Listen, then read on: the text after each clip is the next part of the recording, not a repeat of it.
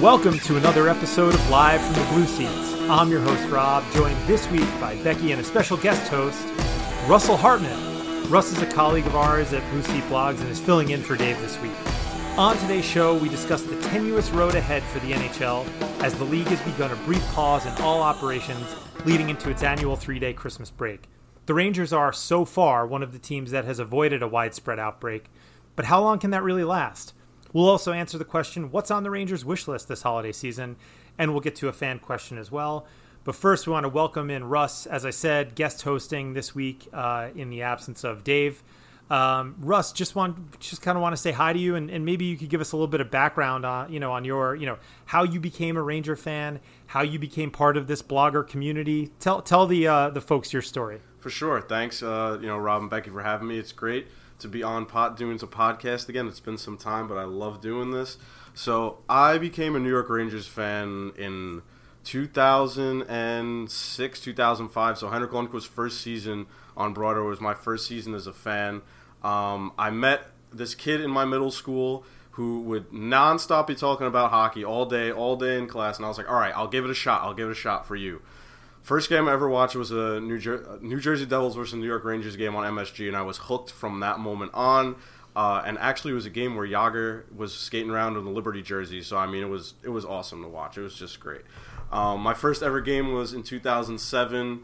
Uh, after the Gomez and Drury signings, the I was four rows back from Hank, and the Rangers beat uh, the Penguins in a shootout by a goal from Freddie Sjostrom. Pretty pretty oh, great wow. game. Yeah, pretty great game. Uh, Markus Naslund scored the tying goal with uh, no. Markus Naslund scored in the third, and Nikolai Zherdev scored the tying goal with seven seconds left in the third period. So that was a really cool game to go to. Um, besides, I've just been an insane Ranger fan since then. In college, I was instructed to uh, start a blog for one of my journalism classes, and I started a hockey blog. It doesn't exist anymore. Only had a few posts, but got noticed by some people on Twitter. I wrote for a site called Forever Blue Shirts for about four seasons. Left there, and then I messaged Dave, asked if he needed space for any more writers, and now I'm here. Awesome. Well, we are really glad to have you. Thank you. Um, Thank you. I was going to maybe ask just one more question. So you, you've obviously been to more games since that first game. I was at that game as well, by the way, sitting in oh, my usual awesome. seats upstairs. It was awesome. Yeah, awesome. so I was there, shared that moment with you from a from a distance. I, I, assume, yeah, but that game was amazing. Um, it was awesome. But um, what is the f- your favorite game you've been to? Do you have like a game that stands out um, over the years, or, or was that it? Was your first game your like favorite? That's definitely up there for sure. But uh, one of my favorite games, it's funny, it's not actually a regular season game, it was a preseason game. And the reason for this was because I got to introduce uh, someone who's never been to a hockey game, uh, brought them to their first hockey game, was a Rangers Devils preseason game from earlier this preseason. And, you know, he got to see Panarin score, Kakko score. You know, it was a great game all around, great rivalry game. And even though it wasn't a, a uh, regular season game, to introduce someone to the love of the game and have him tell me after we get out of the garden, I've never been to one of these, and you guys and the Rangers have made me want to go again. That's all, that's what it's about and that's that was probably my favorite game I've been to. That's great.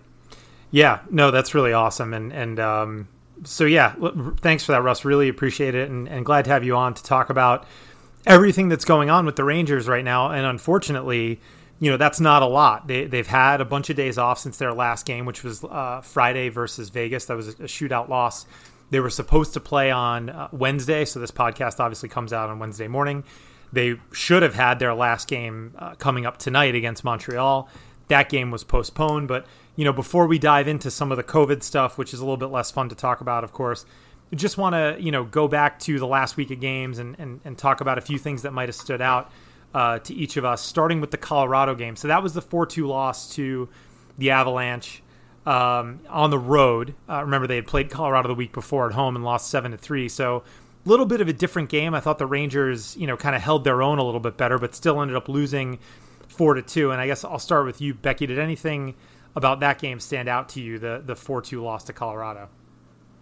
I think um, I, it's like just and I don't want to use the word concerning because it feels like very dramatic, but it was slightly concerning for me because it feels like all right, we're talking about the Rangers as a um, as a playoff team, right? Like a lot's got to go really bad for them to not be a playoff team, and if mm-hmm. it, if it goes bad, like you guys can all blame me. You have full full permission. This is completely my fault. No one else is saying this. So, um, so they're a playoff team, right? They had played this team a week earlier, or two week and a half earlier, whatever it was, and got the shit kicked out of them. I mean, like just completely blown out, whatever.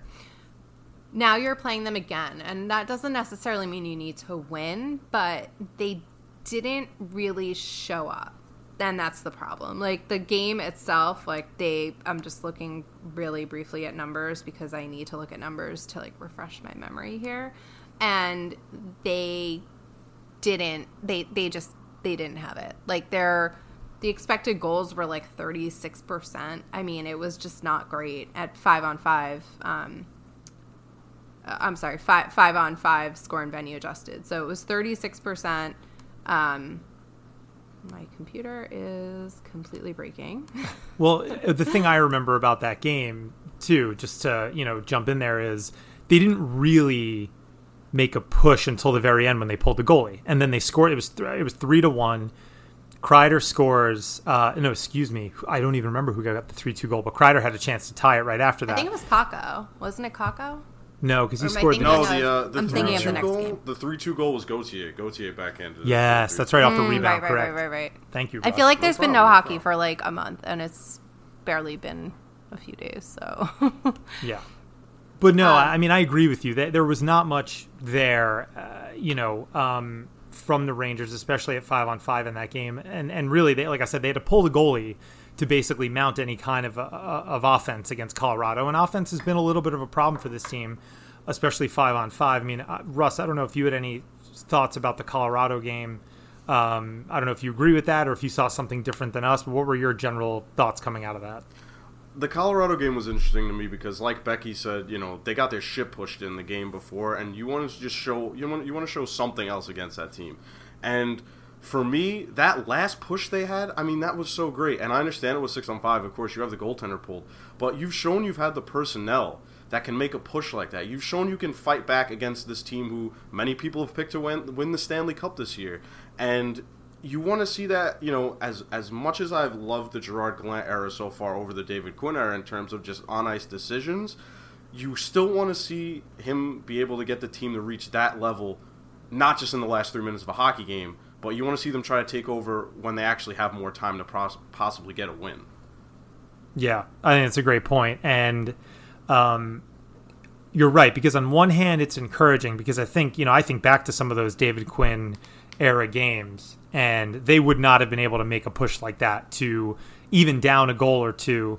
Um, even when the other team is sitting back and against lesser competition, they rarely had a furious push like that in them. Um, and, and, largely the same personnel, right? I mean, you know, uh, those Quinn teams had Panarin, they had, you know, they had Zibanejad at the height of his powers, they had Chris Kreider, like they had a lot of these same key players. They had Adam Fox.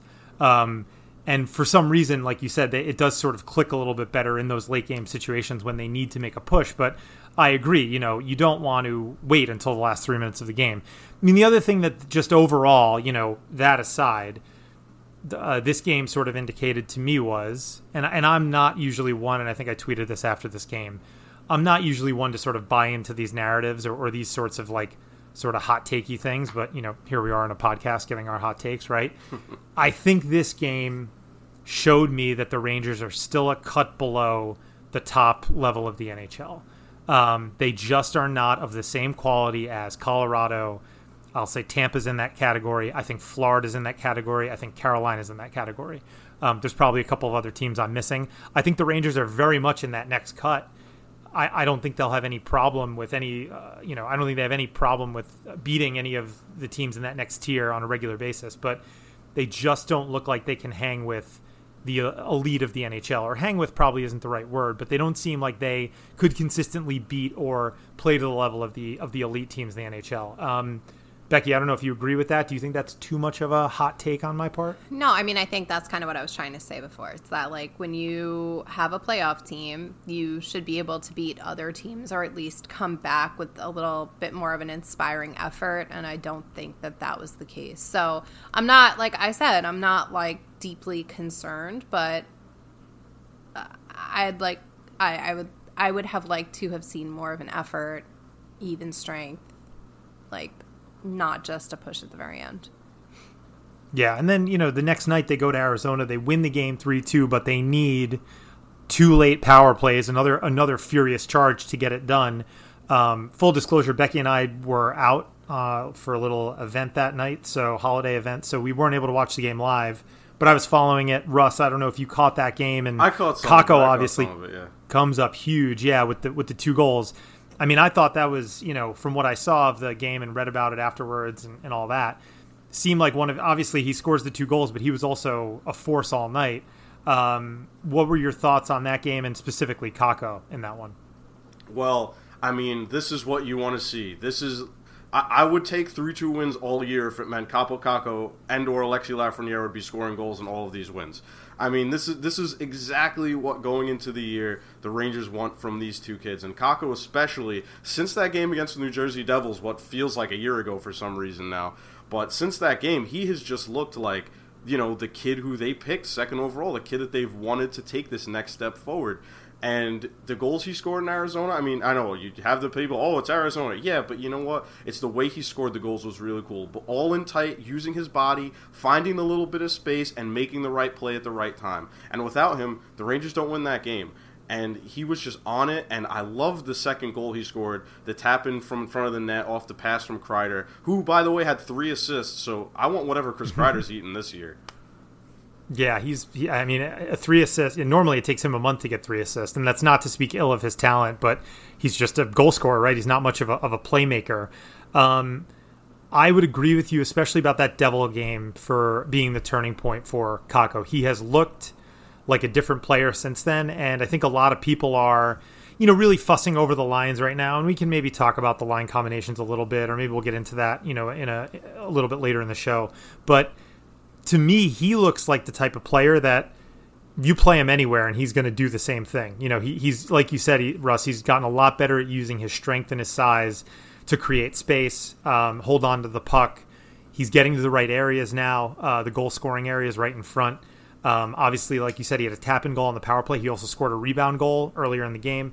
Another, I think, storyline from this game was that it was kind of a little bit of a turning point for Mika Zibanejad, who has been playing better and sort of stacking up one point games here and there, mostly assists on power play goals and things like that. But, you know, he had a couple of points in this game. I believe he had a goal and an assist. Um, so, you know, good signs there. And, you know, I think if the Rangers are going to become one of those elite teams, they're going to need uh, Mika. Um, Becky, any thoughts on the Arizona game before we move on to Vegas? Let's move on. I've got nothing, nothing to, to add here. So the, the Vegas game was interesting. That was a three-two shootout loss. I was at that game, um, and I'll just start by saying this. You know, normally I'd go to you guys first and then give my two cents, but I've been chomping at the bit to sort of rant for a couple minutes about this game. So, um, the first period was not very good until the last six or seven minutes when the Rangers really started dominating. Then the second period, they played what I think was maybe their best period all year. I think a lot of the players in the post game press conference said that. They absolutely dominated Vegas. You know, I know Vegas had some shot attempts, and I think if you look at the, it's one of those cases where if you look at the charts, they may be a little bit misleading because, you know, Vegas didn't really threaten very much in that period at all. The Rangers, you know, scored a couple of goals. Mika Zibanejad, absolute laser wrist shot to tie the game at one earlier early in the period, and then Chris Kreider tap in power play goal. Right after that, Strome hits the post, and it felt like the Rangers were going to run away with the game. And then the third period happened, and that was, and I don't know if you guys saw the same thing as me, and maybe it was, you know, the couple of Guinnesses and the Bud Light I had at the between the first and second period, uh, negatively coloring my view, but that was a really bad period by the Rangers. I thought they were passive. Uh, I don't want to use the term lazy. I don't think this team is lazy, but they were passive. Um, and they looked like they were trying to run out the clock. And they looked like they were giving Vegas way too much respect. Um, and Vegas wasn't doing much either. I mean, it was it was 13, 14 minutes into that period. I think the shots on goal were 2-2 or 3-2 apiece. But then Vegas scores on a face-off win, and all of a sudden you find yourself in a shootout, and it's a point lost instead of two points gained. So um, I was really, really upset about that game. And so, Becky, why don't we come to you first? Was I right? Talk me off the ledge, or you know, was I wrong? Where where are you with that? Um, because I really thought that was a shitty period, and I just to drive the point home. I think that was a really shitty period. I think it was also highlighted by the fact that they played so well in the second period that you were like, I know you could do it. I don't really think you're tired. So like, what's going on, baby? Like, what what's wrong here? Just tell me. Um, I.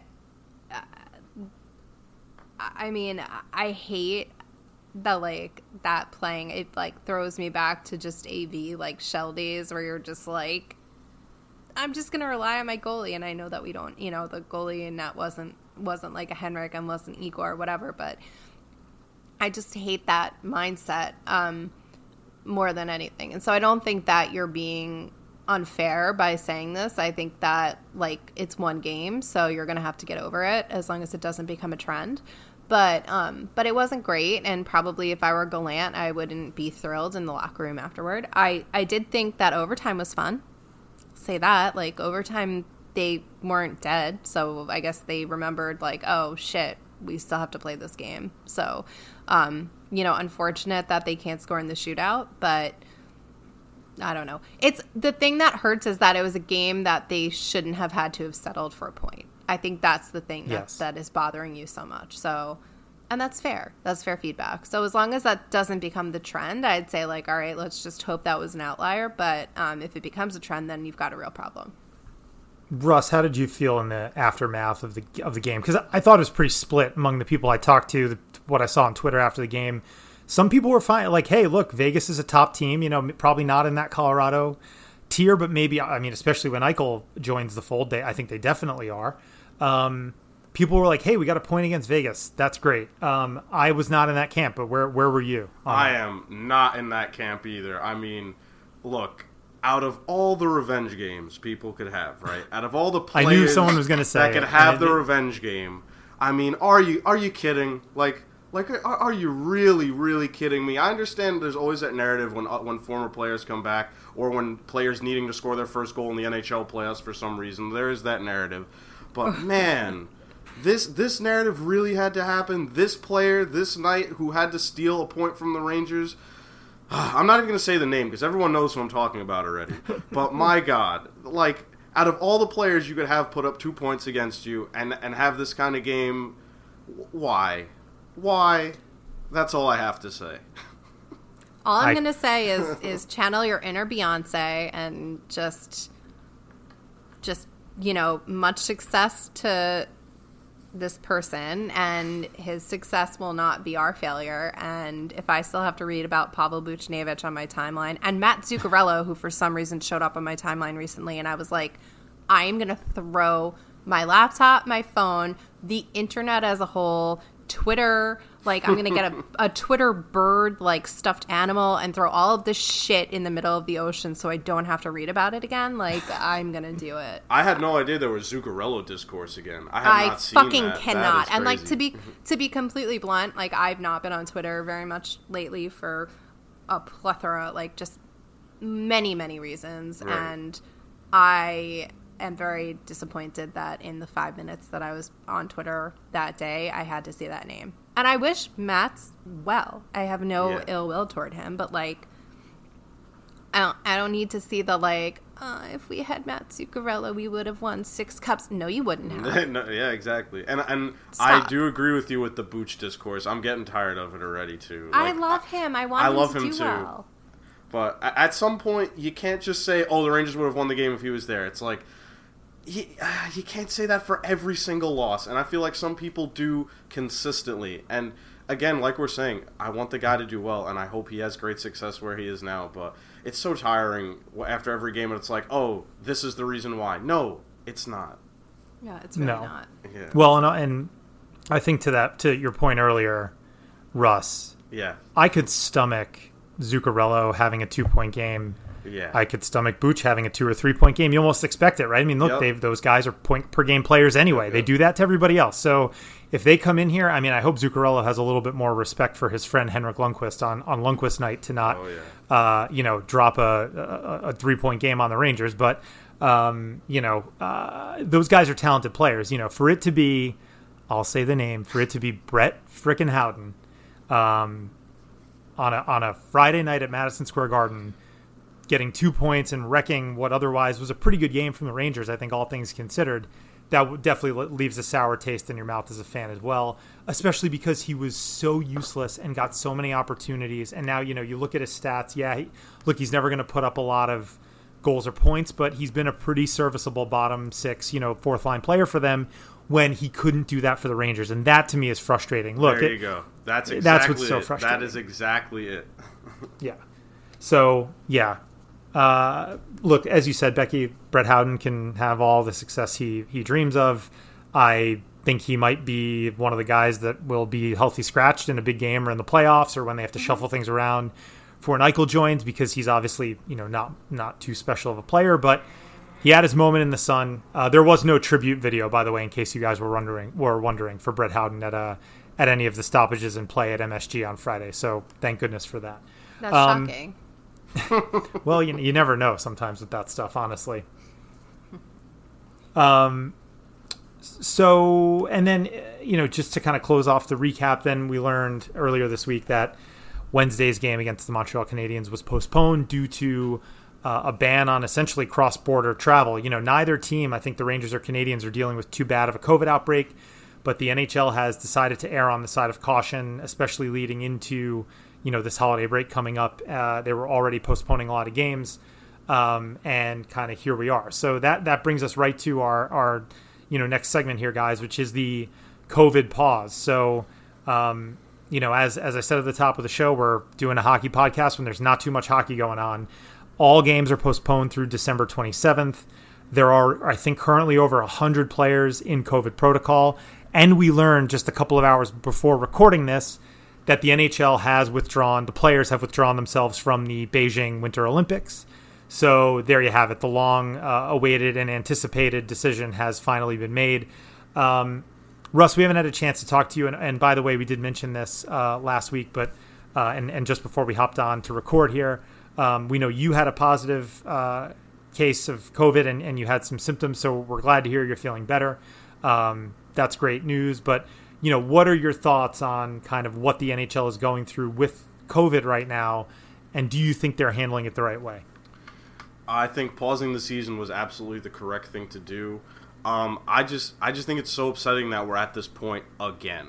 That this just feels like, you know, whatever progress we have made as a society, whatever we have done since the last big lockdown, it's just we're here again. And I mean, to, it's it's just upsetting that this pandemic still has such a hold on us as a society, and you just hope that I, you know, it's just it's just, it's such a tough situation because you want everyone to be healthy, and it seems the decisions of some are causing the majority not to be, and you just want this to pass as soon as possible so people can see their families again, sports can go on as normal, and life can get back to normal for so many people because it's about to be year three of this at, at this point, and you just you just want to see people as a whole healthy again, and that's all I really got to say about that.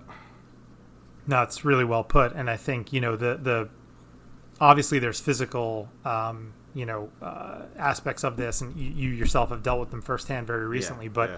just the as you kind of mentioned, the mental and emotional aspect of it, you know, going into something that's been like you said, in going into its third year now. Um, what everybody went through in March of 2020, and there's been a lot of references to March of 2020. I think this is somewhat different due to the vaccination rate, due to you know the fact that um, we know more about the virus now than we did back then. Um, but th- there are echoes of March 2020, and I think you know the I, I, I think I read something. I may have to you know fact check this. Uh, you know, uh, maybe next episode, but I believe that the province of Quebec actually shut down bars, restaurants, theaters. They basically closed everything. They did. Kind of. Yeah, uh, they they did. did, They right? did. Yeah, and that really sucks because you know, um, I thought we were past that. You know, and and I think a lot of us can live with restrictions and protocols and tests and masks and, and getting vaccines and booster shots. I think a lot of people are game for that.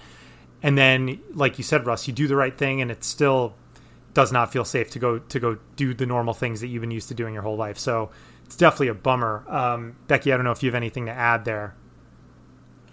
I mean, I, I think it's like it is a little silly right now because technically the NHL hasn't like shut down, but at the same time, there's one game tonight. Um, so tonight, you know, we're recording on Tuesday night, so there's one game tonight. Um, well, there was I, one game. They postponed that game, right? Or no, they didn't. No, it's Vegas. Oh, Vegas. right. So they're playing. So this is the last uh, game. Vegas Tampa. It's the only game tonight. Yeah. So okay, I mean, right. like whatever. It's it's kind of like as it is with most of the NHL, a half-assed effort to do something that like could have just been done. I I'm so torn because I think, and I think we had this conversation last week. So not to like drag it back into the light, but it it gets to a point where it's mentally exhausting. Like it is like mentally, emotionally, and honestly physically exhausting at this point just like knowing and like having many friends who test positive and these people only find out that they've tested positive because you know and it's people who who are vaccinated and boosted and they're trying to do the responsible thing by taking tests before they see their loved ones and then they find out that they're testing positive and another holiday is gone down the drain and i mean it's it's funny so obviously rob and i are married rob is Catholic, I am Jewish, and so I only just recently got to start doing Christmas. and now there's been two Christmases that have been ruined because of COVID, and I'm very over it, to be completely honest. I'm extremely over it. I just want Christmas. I just want to eat a lot of food with a big family and drink a lot of wine and, you know, have to deal with a cranky baby later and be fine with it. Like, this is what I want. But instead, there's responsibilities, and you have to worry about how is this going to affect my daughter? How is this going to affect my immunocompromised parents? How is this going to affect the community around me? Like, people just don't have any sense of anything other than themselves. And it's just, it's upsetting. Anyway, so that's my whole rant. What do I think the NHL is doing? I think fine. I don't really want to see a shutdown. I think I'd rather see no fans at the games than see a shutdown. I'm with um, that. But hopefully, hopefully Omicron just goes away and we don't, you know, because it, it, was going, everything was going pretty well before this shit show of December happened. So, you know, like Rob said, like we were at a dinner last week. We all tested ourselves beforehand. Everyone was negative and we went into a private room and it was okay. But like, I don't know, like, do I, should I have to test myself now every time I go out? It sucks. It just sucks. I'm yeah, well, and that's very over it. Really good uh, segue actually into sort of what the NHL is doing about this. So they announced their updated protocols, new protocols, which will remain in effect through January 7th, which seems too short, but I guess maybe that, I mean, look, they work with medical professionals. I think they have access to a lot of, I don't know, maybe they're not direct Biden administration people, but they have access, access to pretty, you know, big time public health experts. So you know, the NHL is currently choosing to test everybody every day. Um, some of the other leagues are taking a little bit of a different approach, and I think I wanted to talk about this a little bit. So, uh, the NFL, uh, they've announced they are not testing vaccinated players who are asymptomatic. So basically, if you're fully vaccinated and you're feeling well, you're fine. You're in the clear to play. Um, the NHL, meanwhile, went from testing every third day, so that was um, not including off days. So basically, if you had like game practice off day game, you'd get practice, you'd get tested on the third day of those four. Um, you get you get tested on that on that second game day, and then it, you'd go through that cycle again. Um, they're going to go to everyday testing now. So you know this is um, it's interesting, and I you know I guess I don't know Russ if you have any um, I don't know if you have any initial thoughts about that, but I kind of personally understand, and I think this might be um, the way society is going to have to work moving forward. Like basically, if you're vaccinated and you feel well, like you're in the clear. And I think that I think that that might be the way to go. But but maybe that's being a little bit um, you know ignorant of, of all the other factors like Becky was mentioning mentioning earlier. So I don't know if you do. What are you, what are your thoughts on how the NHL is approaching this and what they're doing about it? Uh, you know, regard in regards to testing. I think testing every day is definitely the way to go, at least for a little while here. You want to make sure that if someone has a positive result, you, you know as soon as it's, as soon as it's happening, not two to three days after the initial you know diagnosis. So I think that's great. Um, I agree with you about if you're vaccinated and you're feeling fine. Uh, that you should be allowed to play. I think that that is probably the best pathway forward we have here. Um, I like that the NHL is saying, you know, when teams are on the road, you know, no more eating out, no more, you know, stay with your team, stay indoors, do that. And if that's what has to happen for now, for there to be a hockey season, you know, you have to do it. And these guys are getting paid a lot of money to play hockey and win games for their team. And, you know, if there's a little more restriction saying, hey, you can't go out to eat, or hey, just stay around your team more, or quarantine yourself a little more when you're on the road, I think that's a worthy sacrifice to make so we can keep the NHL season moving. Well, and my my question is too like, okay, can you somehow incentivize this? If you say like, okay, vaccinated players are not going to be tested, um, you know, vaccinated players will only be tested if they're symptomatic. Let's say that, or like boosted players are right. only going to be va- tested if they're symptomatic. Yeah, maybe and, boosted. Yeah. Yeah, and you don't get paid for days that you're not playing. I mean, like it's kind of iffy because anyone could get it. You could be boosted, you can get it. Like I don't. I guess it's kind of you know it's, it's a crapshoot honestly, but like also if you're boosted, your chances of giving it to someone else are very are much. I don't want to say very slim because I don't have exact numbers in front of me, but like it's lower than if you're unvaccinated and you, you know, are in someone else's face. So maybe just finding ways to incentivize getting a booster well, and it does seem like I mean the union would never agree to like no pay. I mean they, they did agree, I suppose. I think that currently, if you're unvaccinated and you test positive and need to be removed, I believe they are uh, they go they forego their paycheck in those in those instances. So there there was a little bit of an incentive there. So yeah, yeah. I mean maybe you can incentivize boosters. Yeah, That's what I mean, I mean, like something like that. Tyler Bertuzzi, I think he's the only one the NHL said is unvaccinated, and he doesn't get his salary when they play games where he can't play. So I think that that might there might be something to that idea, to be honest. Yeah. yeah. Yeah, no, absolutely. It's interesting. And I mean, you know, look, the, the other piece of news, and then we'll move on, is just around the Olympics. Um, Becky, I was going to come to you first on this. Are you, what are your thoughts on how do you feel about NHL players not uh, being part of the Olympics this year? I mean, I'm happy to be completely honest. I'm happy. Um, I don't think that there necessarily should be an Olympics this year, but that's like, I know, kind of an unpopular opinion. But we're still in the middle of a fucking pandemic. So that's all. Russ, how, where are you on the Olympic issue? I think that pulling out was the best idea with the current state of COVID and, and you know the protocols. If they got it and they were stuck over there, I mean, then they're stuck in China for quite some time, and I know guys don't want to be away from their families. But I think it's just really sad because the United States was going to have a really fun team at the Olympics if, you know, if in a perfect world. And the, kind of the last time we saw a big international tournament at the World Cup of Hockey, it wasn't really that great because the United States built their team kind of weird from what I remember, and it wasn't like the most exciting mm-hmm. team to watch.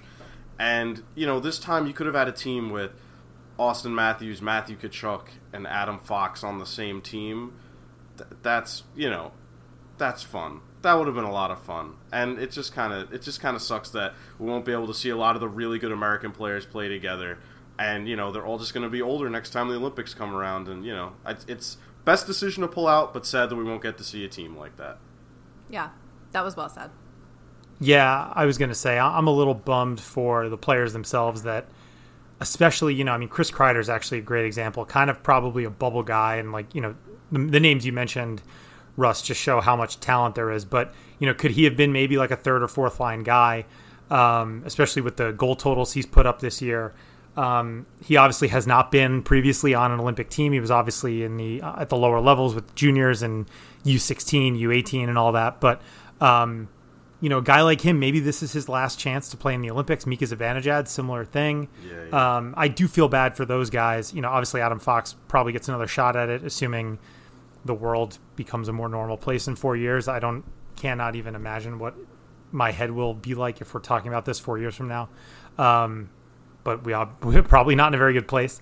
Um, so yeah, I, there, I definitely feel bad for those guys, and I agree, Russ. I think it would have been a great tournament just because the sport has so many great young players now from from all countries, but especially you know Canada and the U.S. seem to be really on an upswing right now.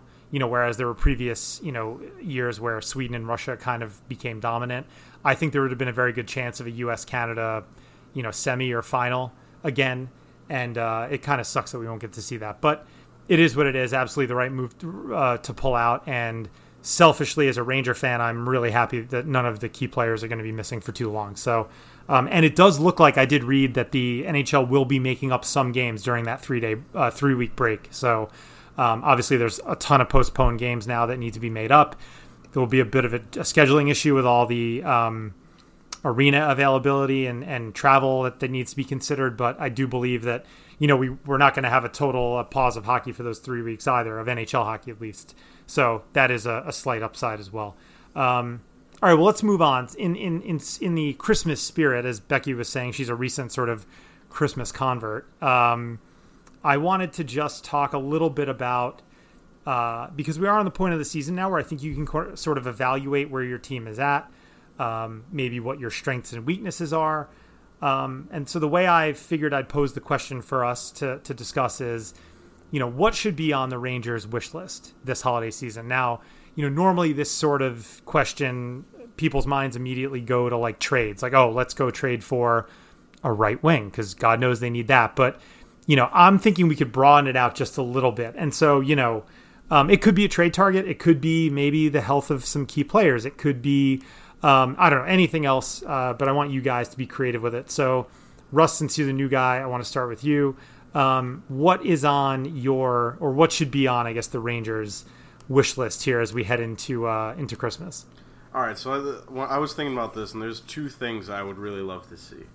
Uh, the first thing is uh, I want to preface this by saying I even wrote a piece on the guy a few weeks ago for for the site. I love Ryan Strome. I think he's been fantastic since he's been here. I mean, the guy gets paid to put up points next to Panarin, and that's what he's doing. Great, but in that space on the first power play unit on the right wall, um, I think that that should be Kakko or Lafreniere for the rest of the season. I think that if you really want to stick to this philosophy of okay, Booch is gone, these two are in the spotlight, let's get moving. Put one of them permanently on your first power play unit and let them play with the most skilled guys and let them work and let them get minutes here. We've seen what Kakko can do on the first power play unit just la- basically two games ago when he scored when he scored that great goal and he was driving play during the game. Like let this kid play there, or even Lafreniere, who you know who could probably use a confidence kick in the butt right now more than anybody. Let him play up there along the right wall with these guys. Let him try to get some shots in from there. I just you know, I understand the Rangers are winning and things are going well, but that doesn't mean you can't switch things up to see if things could go better. And maybe Kakko or Lafreniere there would really be an interesting dynamic on the power play, and Gallant should really consider it. The second thing is I've been tooting this horn all season. I have no idea if it's possible since they've been winning a lot recently, like we have. But man, it just really, really would be something to see Filip Forsberg in red, white, and blue by the trade deadline. I think that that's the player that fills every need. I know Tomas Hertl is the one that people talk about, but Filip Forsberg playing up there with Mika Zibanejad or or Strome and Panarin God, that would be so fun to watch. And I think at, at the very least, Chris Drury should call David Poile and see if they're even thinking of moving him. And if they are, that's your guy. All right, I like it. Um, I agree with you, especially about Kakko on the power play. And, and, and the two games that we've seen him filling in, obviously with Panarin out. So he's played about, I guess he's got a game and a half or so uh, in, in that free slot on the power play. Obviously, Strome is still out there as well he does not look lost, you know, and, and, and it doesn't look like the Rangers are afraid to get him involved and, and, and, and have him touch the puck and, and become part of the become part of the the movement and the you know the the sets on on the power play. So I agree, and I mean you know if if it also may help the second unit, and you know I think there's a lot of times in the game, especially when you get three, four, five power plays, that your second unit actually gets time, and and I think what the second unit is missing is a little bit of a calming presence, which Strome could be if you put him down there. So no, uh, great shots for sure. Um, Becky, what's on what's on your wish list for the Rangers? I just want Igor to stay healthy. Oh, and I also want Mika to start actually scoring goals. I know he did, but more. Like I want the floodgates to open. I'm like like Kylo Ren in the freaking first whatever movie where he's just screaming more like a complete maniac. Like that's me wanting Zibanejad goals. So, um, yeah, those two things. Very simple.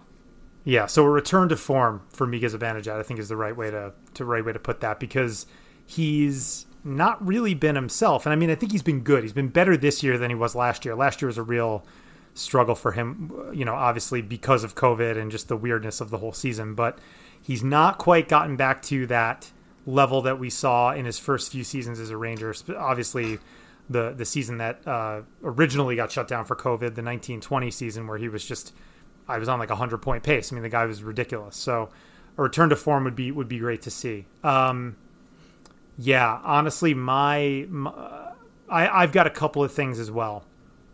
I think one of them is probably going to be a little bit on not unpopular, but uh, I am also uh, wishing for for health and specifically about uh, with Igor. I think that's a great shout, and I think every time he misses a few games, the talk about oh is he injury prone and are we looking at another?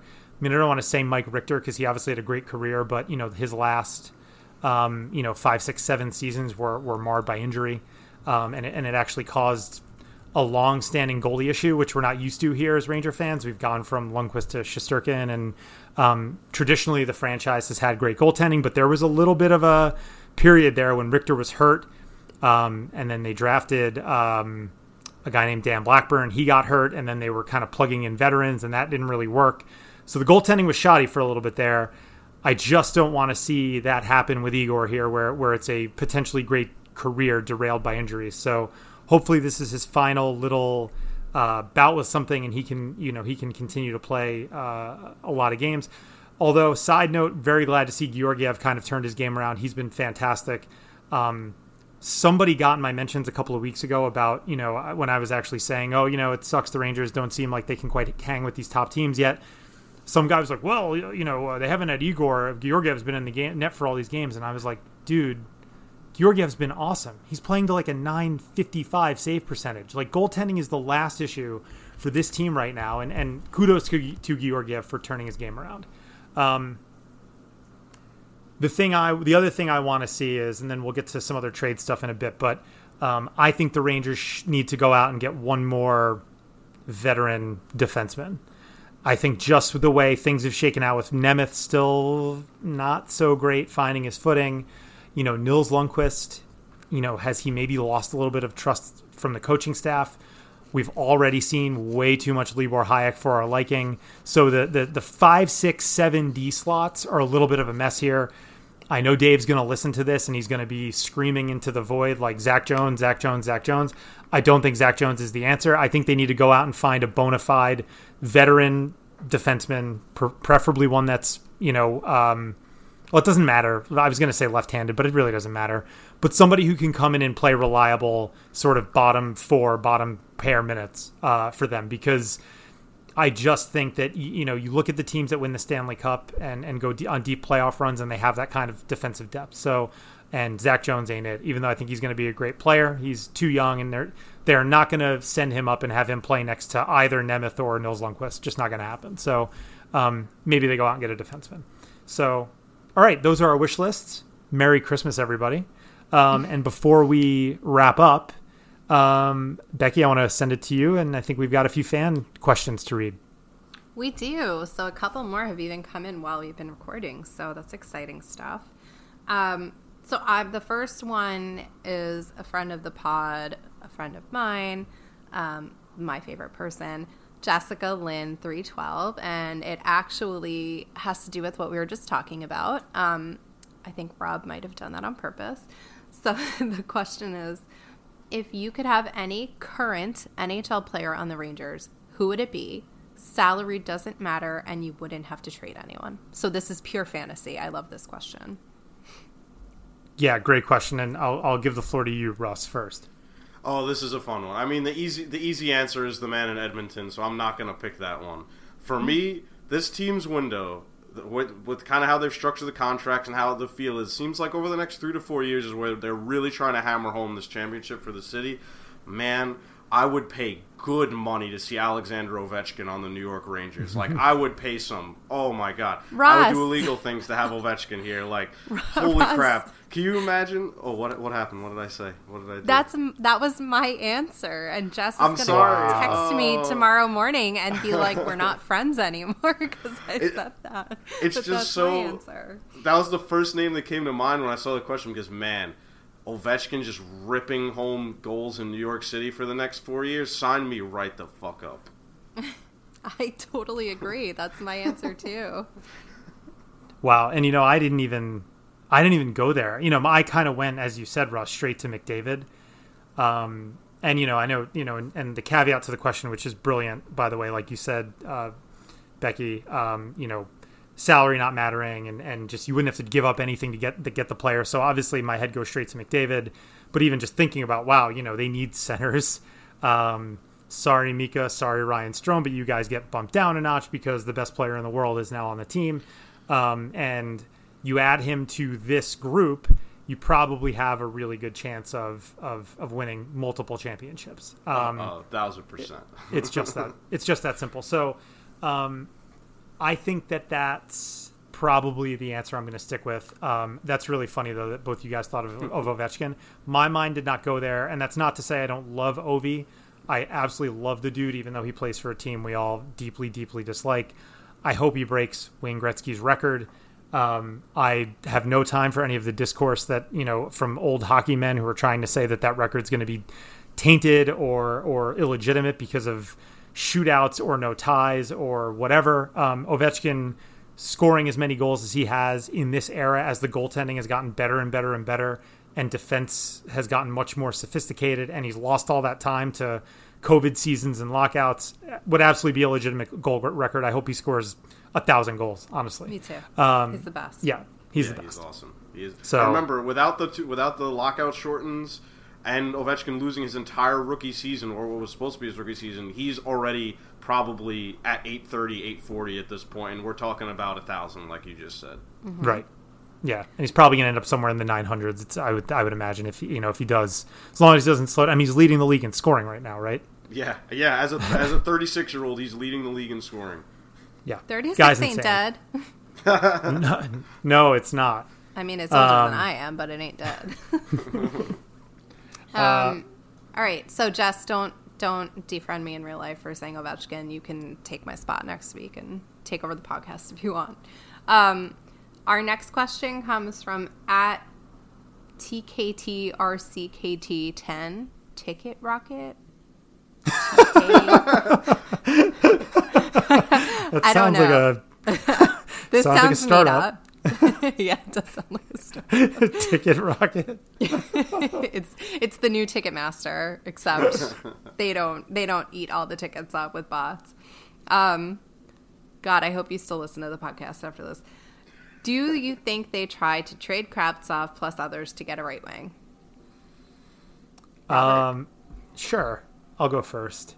Yes, um, that ship has sailed. I, we've talked about it plenty on this show, but but always happy to to answer the question. Yeah, I mean, look, it's complicated by the fact that he's not going to come back from the KHL until that season ends. So any team that's looking for help now or looking to get a guy in this season to, you know, if it's a young rebuilding team and they want to get a first-hand look at him, he's over in Russia. And, you know, this is actually something that I think people are underrating about this whole situation. Um, and it's something that Connell has brought up, you know, in our, he's one of the guys at the blog, for those of you who might know him. We're going to have him on the show at some point too. Um, I think we underestimate how, especially in this era of, you know, uh, everything being on TV and on the internet all the time. And it's like, oh, you know, you could go to YouTube and pull up 20 minutes of Vitaly Kravtsov hi- highlights and be like, wow, that guy's a hell of a hockey player. But when you're actually evaluating talent, when you're, when you're actually evaluating the fit for your team, you want to see the guy up close. And the Rangers don't get that opportunity right now because he refused that assignment to Hartford. And obviously, he would play, be with the NHL team right now anyway because of the injuries and all the stuff that happened earlier in the year. So that's part of the ridiculousness of the whole situation anyway. But, you know, look, he's over in Russia until March or April. So trading him is not going to be easy. You know, people are just like, oh, you've got this blue chip prospect sitting there, like, trade him. And it takes two to tango. And right now, I bet you Chris Drury's made or has has either made or is making plenty of calls, and and people certainly are not biting, especially for a premium a premium uh, NHL player. So it's going to be Kravtsov plus, like like the question says, others um, to get a right wing. Um, it could also be Kravtsov in another deal entirely, but you know, short answer to that question is yes. I do think that they'll trade him, um, but it may not be this season because he's over in Russia. Uh, go ahead, Russ. I know I love to hear your thoughts on that. The I, I agree with uh, all your points on Kravtsov for sure. I just think that, like you said, since he is in Russia and he can't come back until the KHL season is over, that this will be an off-season deal, um, pro- probably around the draft. I mean I I'm still in the camp of hoping that there's some way they can resolve the situation, but it might really be too late for that, depending on what reports you believe. But um, any team that does want Kravtsov, I think it, they're going to wait on it because, like you said, they're going to have to wait for the help. And getting rid of a roster player, which is obviously what people want here and what people are asking for, a middle six to top six roster player, no team is going to want to get rid of that and not have the main piece come back and see what they have immediately. So I just think it's going to be an off-season deal, and they'll do their best to get an impact winger there. Yeah, I agree. I think it's going to be an off-season deal, um, and I, I, think it's sad it couldn't work out, but we've kind of gone over that ad nauseum. So, all right, last question, and then I'm asking a question to you both. So, um, Bill Goldthorpe who is your favorite Rangers legend and why is it Peter Prucha? like Healthy scratch, one. Peter Prucha. right in our era too. I mean, especially yours, Russ. You know, you, you said you yeah. came kind of in, into Ranger fandom right around that time that you know that Prucha's rookie year with Jagr when that that was like that was the team that brought the Rangers out of their seven season malaise of missing the playoffs. Um, I love the question though, and as the old guy in the room here, I'll take it. Um, I've got a couple, but this guy came up on my Twitter timeline, and I guess we'll go for a little a true walk down memory lane, a little bit of a, of a history lesson right now. Um, but he was one of my first favorite, you know, hockey players ever. It's not a name you guys are going to know. He's he was kind of a, you know, a deep cut, if you will. But Darren Turcotte. So he played in the late '80s, early '90s. He was actually on the 93 94 Cup team, but was traded early in that season. Um, you know, the Rangers famously unloaded a lot of talented players throughout the course of that season, brought in a lot of former champions, gritty guys, a lot of Barclay Goodrow types. Honestly, that's what uh, a lot of the moves they made were very similar to, you know, the Rangers bringing in Goodrow, guys who had previously won cups, played a grittier style. Um, Turcotte was a, you know, to my memory, kind of a Ryan Strome type. He was kind of like a middle six center played decent defense, all situations player, put up decent point totals as well, and he wore number eight. I just remember liking him as a seven, eight year old kid when I really first started watching hockey. So um, that's a deep cut. I don't know how many how many people listening to the show will even know who that is, um, but um, big fan of his. And then you know, uh, growing up uh, a little bit older, um, I did love uh, you know Graves and Leach, of course. Um, Prucha's a great shout too from that kind of Jagr era. I mean, he was just such a fun player to root for. So, um, yeah, that, that's my answer though. I'm going uh, Darren Turcotte. Definitely not a legend, but one of my uh, deep cut favorites. Okay, this is a great question because there's two there's two guys specifically who fit this mold for me. The first one uh, is definitely Marian Gaborik. And when the Rangers signed Marian Gaborik, uh, 2009, I believe it was that summer, um, you know, I, I, knew we were getting a good player, and I was still relatively new to hockey, so I wasn't like watching all the games out west yet, and I wasn't getting super involved besides the Rangers. But you know, I was like, oh, you know, early days of YouTube, looking this up, looking up who this guy is, and then he comes here and he puts up 40 goals, and he has a shot that's like the wind, and I was like, wow, this guy is like that. That was that was hockey to me. Like I was like, this is the guy who, if I ever played hockey, I wanted to be like. Like Gaborik just had me enamored when he was in New York. I just loved everything about his game, even though Tortorella didn't. But that's another story. um, uh, my second guy, though, definitely the first hockey jersey I ever bought. The first guy, you know, who I ever was like, that's what it means to be a New York Ranger is Ryan Callahan. That's, the, I mean, I love that guy to death. And even though the Marty St. Louis trade obviously, you know, paid off well for us, it was full of magical moments when Marty was here. I was very upset when Ryan Callahan left the New York Rangers because that was my boy for as long as he was here, and I mean, you want to talk about homegrown from draft pick to captain, everything in between, clutch goals. Much love for Ryan Callahan. Much, much love. Um, I think so. When I start, I started watching late. I started watching in like 08, 09. Um, and I loved like Freddie Sjostrom, Nigel Dawes. Like I just liked everything going on over there.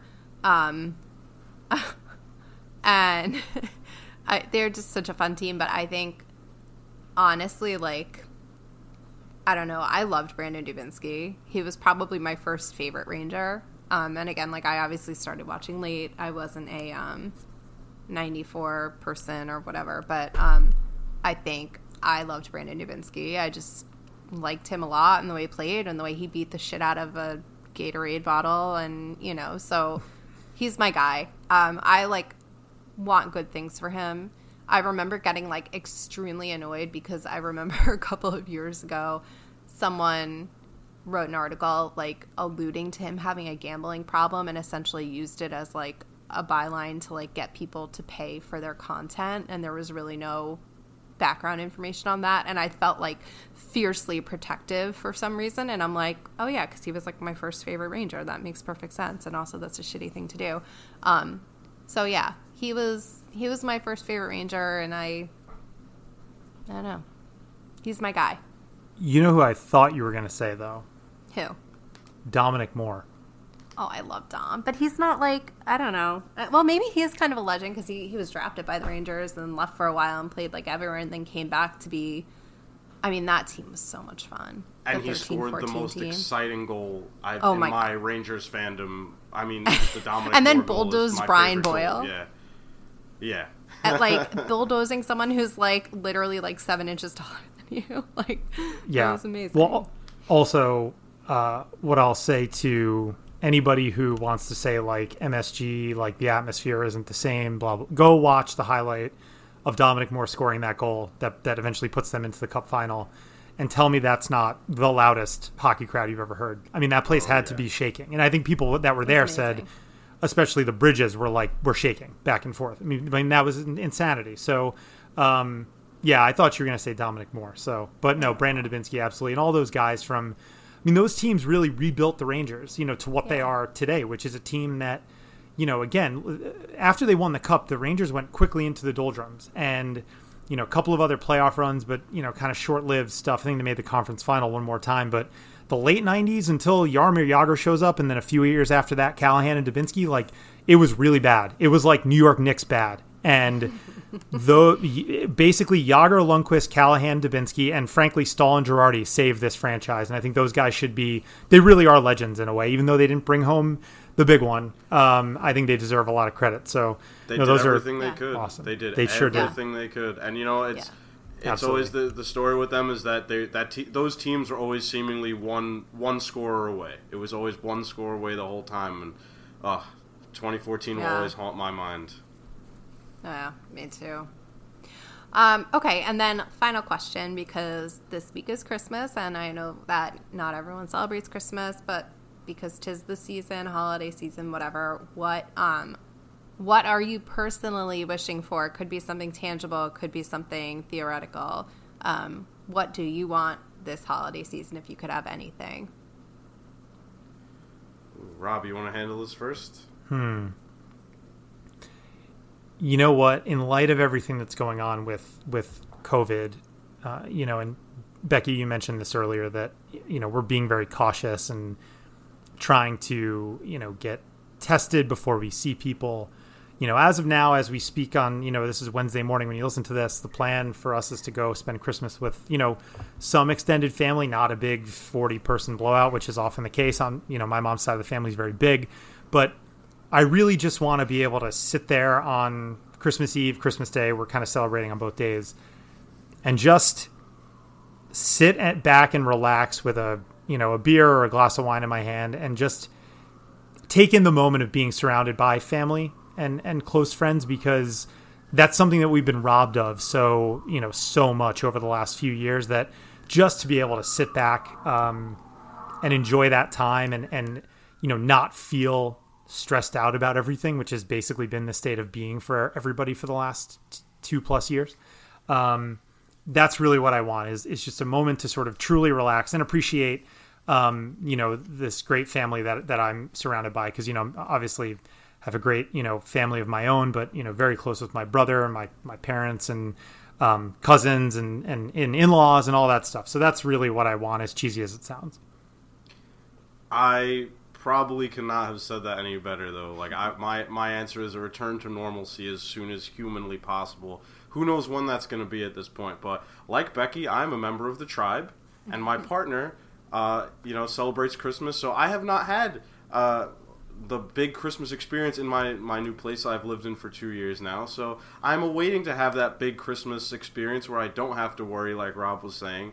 So I mean, Hanukkah is always a blast, but I am just waiting to have my my massive Christmas uh, explosion one of these days. So honestly, I truly hope that whatever we have to do as a people, as a society, just I want us to get back to the point where we can go and see our folks and the people nearest to us, and you know, for those that have children, not have to worry about going outside, bringing something to them. Just I miss when you didn't have to worry about walking to the store, and I really hope that at, you know, as soon as humanly possible, we can get back to, you know, some sense of normalcy as soon as possible. Yep. No, I agree.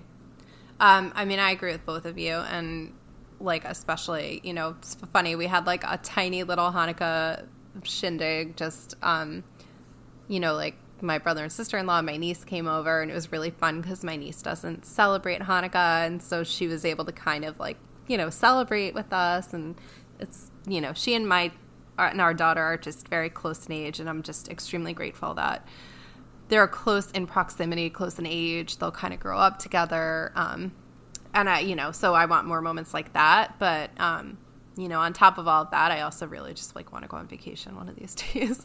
I want to feel comfortable getting on an airplane one of these days. Um, but that's, you know, on top of truly what I want is what the both of you want. Um, safety, health for my loved ones, because you truly don't realize how important it is until you don't have it. Um, and everyone says it for your whole life, but it's true.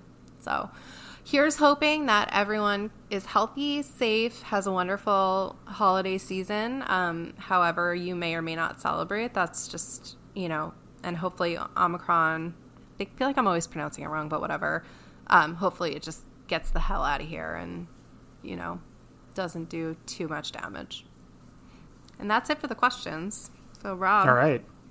No, I mean that's that's great, and I think I'll just add on top of that. You know, would love to maybe have a week here where we you know have three or four Ranger games, and then don't have to go through another five, six, seven day break before the next one. You know, uh, hockey season's normally like an every other day thing, and this whole year, even before this break, has has not felt like that. So here's to a full schedule of hockey this winter.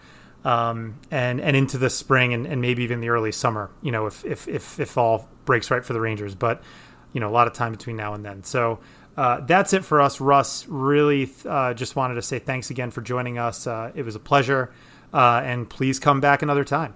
Yeah, thank you for having me. I will. I would love to be back anytime. It was a pleasure to chat with you guys. Live from the Blue Seats is a production of Blue Seat Blogs. Please make sure to subscribe to the podcast if you haven't already. We're currently available on iTunes and Spotify. If you can spare a minute, please leave us a rating and a review as it helps other fans find the show.